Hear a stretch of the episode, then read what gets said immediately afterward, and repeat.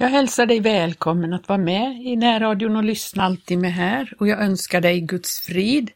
Jag heter Gertrud Johansson och jag vill dela med mig några tankar som jag har inför det här programmet.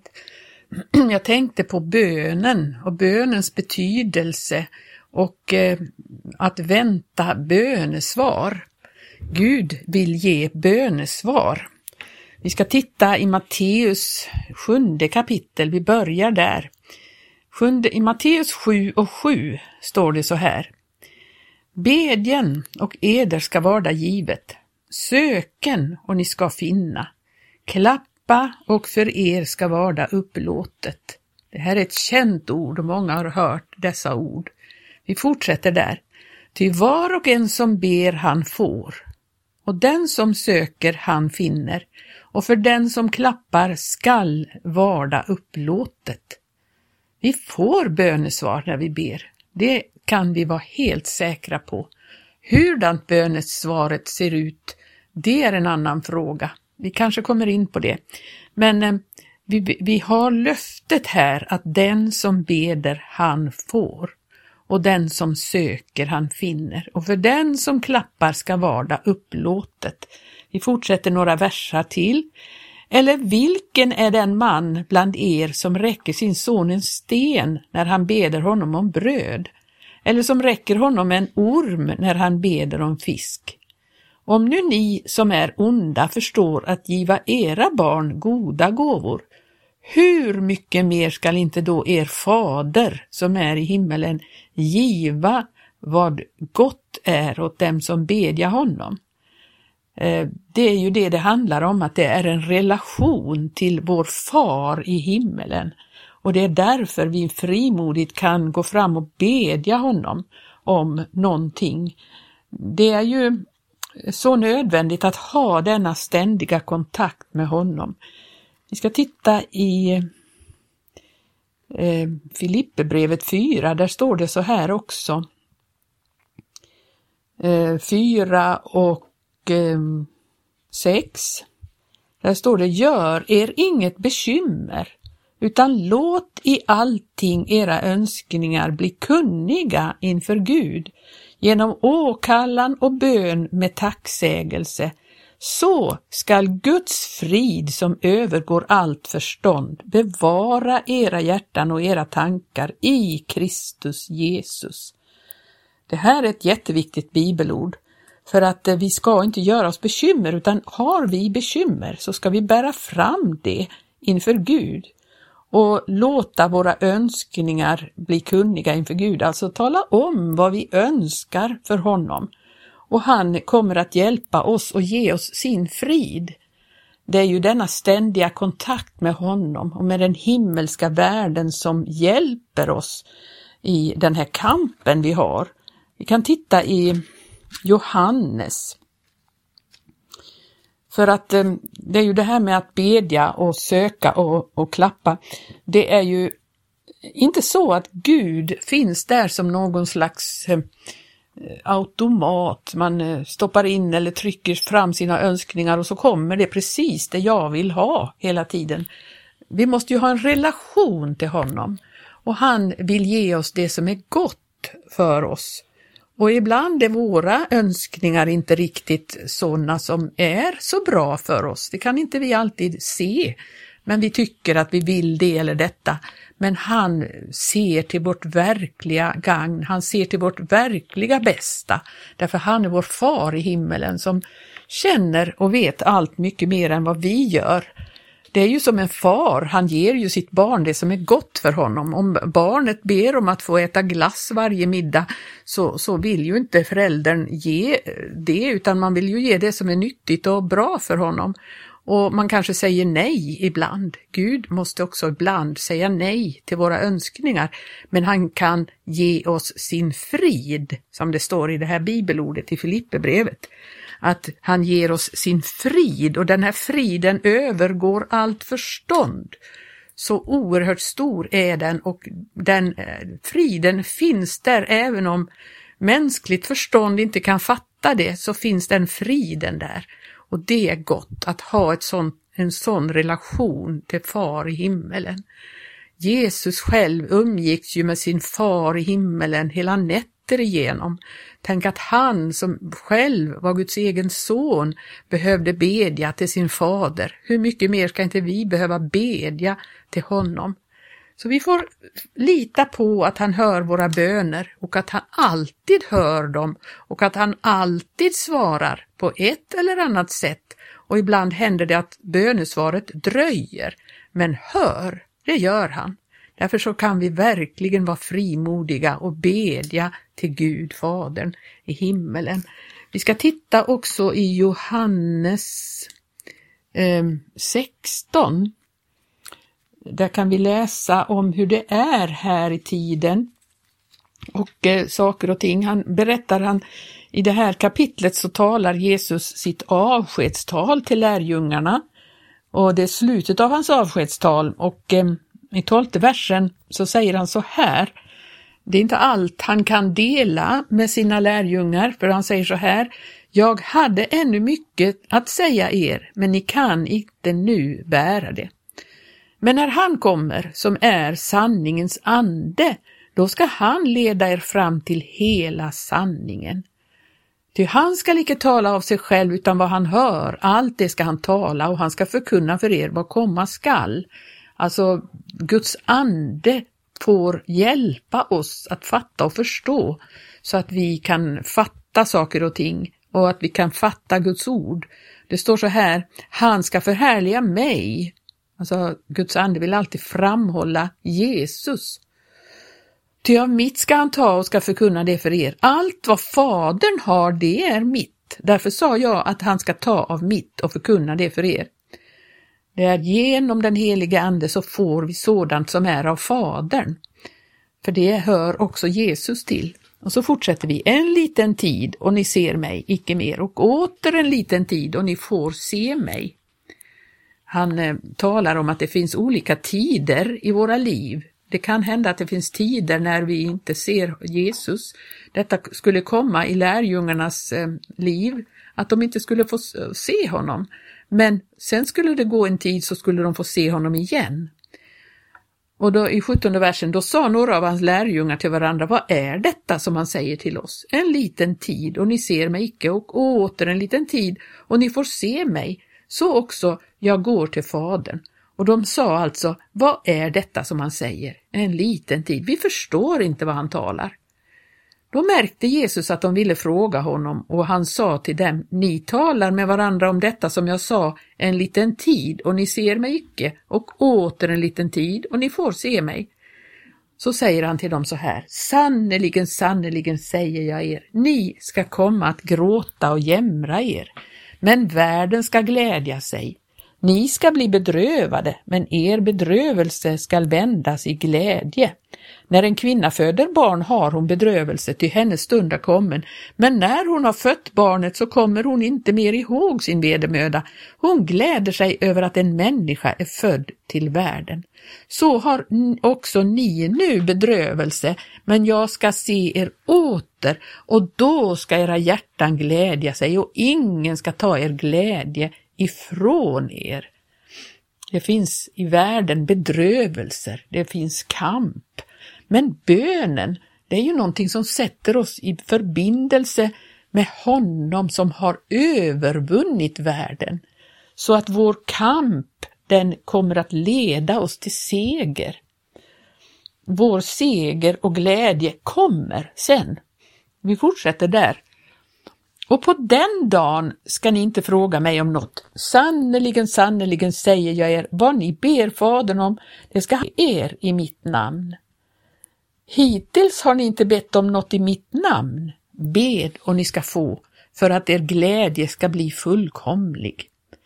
Detta med att be i Jesu namn, det är ju någonting som eh, inte betyder att man eh, ber en massa, rabblar upp böner som man vill ha och så säger man i Jesu namn och så är det färdigt med det.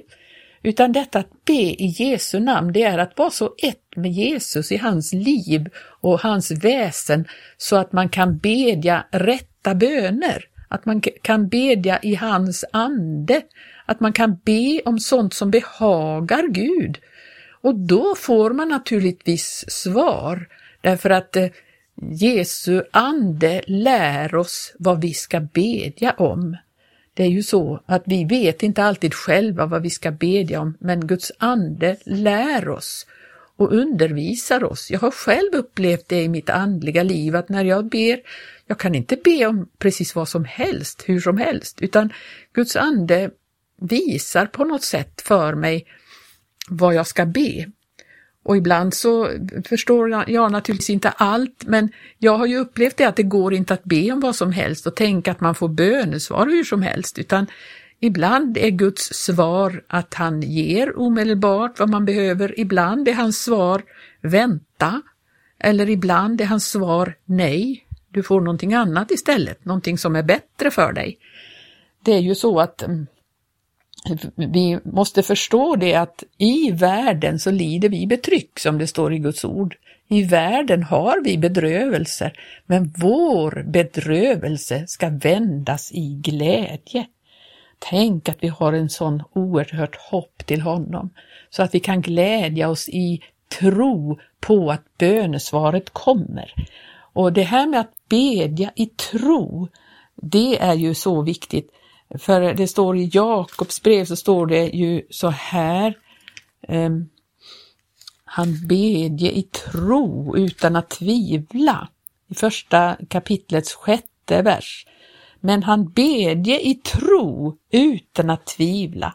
Ty den som tvivlar är lik havets våg som drivs omkring av vinden och kastas hit och dit. En sån människa må inte tänka att hon ska få något från Herren. En människa med delad håg, en som går ostadigt fram på alla sina vägar. Det är ju så här att vår håg måste vara denna enda, att få vad Gud har för oss och ha tro på att det han vill ge, det kommer vi att få. Vi kommer att få seger i hans namn. Och vi ska tålmodigt vänta på hans svar, hans eh, bönesvar som kommer. Vi ska tålmodigt vänta och förvänta oss att vi kommer att få svar från honom. I Jakobs brevs sjunde, eh, femte kapitel och sjunde vers det står så här, så bida nu tåligt mina bröder intill Herrens tillkommelse. Ni ser hur åkermannen väntar på jordens dyrbara frukt och tåligt bidar efter den till dess att den har fått höstregn och vårregn. Ja, bida också ni tåligt och styrk era hjärtan, till Herrens tillkommelse är nära. Och så står det så där i tionde versen, mina bröder, ta profeterna som talade i Herrens namn till ert föredöme i att uthärda lidande och visa tålamod. Vi prisar ju de saliga som har varit ståndaktiga. Om Jobs ståndaktighet har ni hört och ni har sett vilken utgång Herren beredde, ty Herren är nåderik och barmhärtig. Vi kommer att få bönesvar och vi måste bedja i tro, bedja eh, så att vi förväntar oss bönesvar, ett sådant svar som Gud har för oss. Att vi har också barnets förtröstan till Gud, en, en, en, en fullständig eh, förtroende för honom som kommer att ge bönesvar. Vi ska titta i Romarbrevet där det står om Abraham och Abrahams tro. I Romarbrevet 4 så står det eh, andra versen, om Abraham blev rättfärdig av gärningar så har han ju något att berömma sig av, dock icke inför Gud. Ty vad säger skriften? Abraham trodde Gud och det räknades honom till rättfärdighet. Och så står det så här um, uh, i um, tolfte versen så handlar det om att han blir en fader för och så i slutet på den versen står det vandra i spåren av den tro som vår fader Abraham hade medan han ännu var oomskuren. Han vandrade i tro. Um, ja, vi, vi ska vandra i tro precis som Abraham gjorde. Han gick ju hela sitt liv med löftena och han fick ju löftet om en son och vi kan läsa i slutet på det kapitlet så står det så här och i 18 versen i Romarbrevet 4.18 och där ingen förhoppning fanns, där hoppades han ändå och trodde Och han kunde så bli en fader till många folk efter vad som var förutsagt, så ska din säd bliva. Och han försvagades inte i sin tro när han betänkte hur hans egen kropp var så som död. Han var ju omkring hundra år gammal och hur jämväl Saras moderliv var så som dött. Han tvivlade icke på Guds löfte i otro, utan blev fast mer starkare i sin tro, ty han ärade Gud och var fullt viss om att vad Gud hade lovat, det var han också mäktig att hålla. Därför räknades det honom och till rättfärdighet. Han hade tro till Gud och det, detta med tro, det handlar ju om att tro fastän man inte ser, fastän man inte vet hur det kommer att gå. I Hebreerbrevet står det ju om Abraham att han eh, till och med gick hela sitt liv och fick inte egentligen se eh, detta bönesvar som han, eh, som han fick under sin livstid. Genom tron, står det i elfte kapitlet i Hebreerbrevet, så var Abraham lydig när han blev kallad. Eh, Hebreerbrevet 11 och 8. Eh, och han drog så ut till det land som han skulle få till arvedel. Han drog ut fastän han inte visste vart han skulle komma och genom tron bosatte han sig, så, sig såsom främling i det utlovade landet, liksom i ett främmande land och bodde i tält med Isak och Jakob som var hans medarvingar, samma löfte. Så att han trodde Gud och bodde där. Han såg aldrig att det här landet blev deras, men som Gud hade lovat. Och du och jag kan ibland få vandra hela vårt liv utan att faktiskt se bönesvaret som ändå kommer. Det kanske kommer till och med efter vår livstid. Men vi ska lita på att Gud är mäktig att hålla sina löften. Har han lovat att han, han eh, ska svara så gör han det. Han kommer att svara på våra böner. Därför så ska vi alltid tro. Tro, det handlar ju om att vara förvissad om någonting fastän man inte ser det än.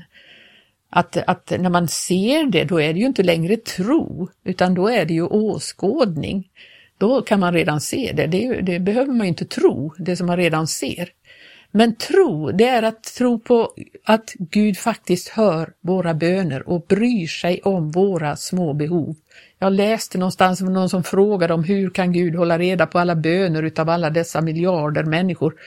Ja, men Gud är Gud, han är inte en människa och därför så kan han hålla reda på varenda liten människas bön och han är mäktig att svara mer än vi kan bedja och tänka. Ibland så betyder våra böner mer än vi anar när vi ber för människor. Vi ska aldrig ge upp våra förböner. Vi ska aldrig ge upp de som vi ber för. Vi ska ha tro på att Gud faktiskt kommer att svara våra böner. Även om vi inte vi ser det nu så är det inte förgäves att bedja. Och det är ju så här också att en liten enkel människas bön kan vara väl så mäktig och kraftig som när det är hundratusentals människor som beder. Vi tror ju ofta att det är mycket starkare och kraftigare om man samlas en massa människor på samma ställe och beder om någonting. Det kan ju vara väldigt mäktigt och upplevas väldigt mäktigt av, av dig och mig. Men eh, Gud ser också det lilla sammanhanget. Var två eller tre är församlade i hans namn, där är jag mitt ibland dem. Och om två eller tre kommer överens om att bedja om någonting i mitt namn, då ska det beskäras dem, står det i Matteus 18 och 19 versen. Vi ska slå upp det.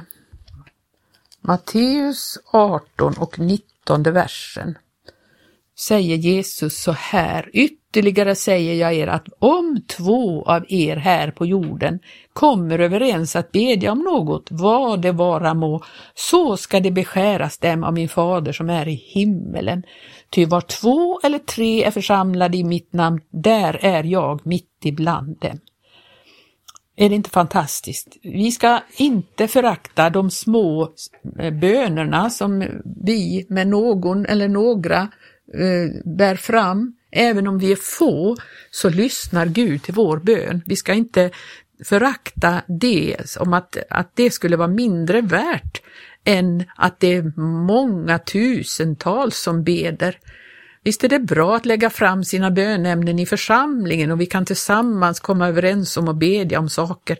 Men det här med stora, stora bönesamlingar, det tror ju vi människor är så mycket mäktigare än, än den lilla bönen i kammaren eller den, de, den lilla bönegruppen som kommer tillsammans. Nej, Gud ser inte som vi gör, han hör också de små bönerna. Vi kände en gång en farbror i Göteborg, han hette Elam Svan. Han hade varit med om mycket under sitt liv. Han var en härligt frälst broder som hade mycket upplevelser med Gud. Han var på sjön medan kriget pågick och så var han hemma hos en familj och de hade bön där. Och det kom en liten flicka och la sin hand på honom och på något sätt så hade Gud eh, ja, använde sig av den här lilla flickan. Hon var kanske en fem, sex år bara och gick fram och la sin hand på denne broder och så sa hon till Gud, akta farbrorn så att farbrorn inte dör. Och hon bad till Jesus för farbrorn. Och det var lätt av Gud så, för att sen så kom han ut på sjön och hans fartyg blev beskjutet och han var på däck och han fick bara ligga platt ner och hoppas att eh, han inte skulle bli träffad och kulorna ven omkring honom. Men han blev inte träffad och inte skadad. Och då tänkte han på den här lilla flickans bön. Gud hört hennes bön fast hon var en liten flicka. Vi ska inte förakta detta utan Gud hör sina barns böner, även de som är små och ringa. Du och jag behöver inte vara stora i människors ögon. Vi behöver inte vara mäktiga, vi behöver heller inte höja vår röst till stora höga höjder. Gud hör också den lilla bönen som är framviskad i, i, i eh, ödmjukhet och blygsel kanske. Men eh, huvudsaken är att vi har detta förtröstansfulla förhållande till vår far i himmelen. Vi vet att Gud hör bön även om bönesvaret dröjer. Vi läser ju om Daniel när han bad. Han bad om, om Guds folks befrielse för han hade sett i skrifter att eh, det fanns en profetia om att när 70 år hade gått till ända så skulle Israels folk komma loss ifrån fångenskapen i Babel. Och då står det att han vände då, då står det så här i Daniels boks nionde kapitel och tredje vers. Då vände jag mitt ansikte till Herren Gud med ivrig bön och åkallan och fastade därvid i säck och aska. Och så ber han och bekänner Israels folks synd, men han ber om nåd, att Gud måtte vända sig till dem och komma tillbaka och hjälpa dem att komma ut ur denna fångenskap. Och så får han ett bönesvar. Ehm, så står det i 21 versen, medan jag alltså ännu så talade i min bön kom Gabriel till mig i flygande hast den man som jag förut hade sett i min syn och det var vid tiden för aftonoffret. Han undervisade mig och sa, talade till mig och sa Daniel, jag har nu begivit mig hit för att lära dig förstånd. Redan när du begynte din bön utgick befallning och jag har kommit för att giva dig besked, ty du är högt beordrad. Så giv nu akt på ordet och akta på synen. Och så fortsätter det att han eh, talar om eh, i tionde kapitlets tolfte vers. Frukta icke Daniel, ty redan från första dagen då när du vände ditt hjärta till att söka förstånd och till att ödmjuka dig inför din Gud, har dina ord varit hörda och jag har nu kommit för dina ords skull.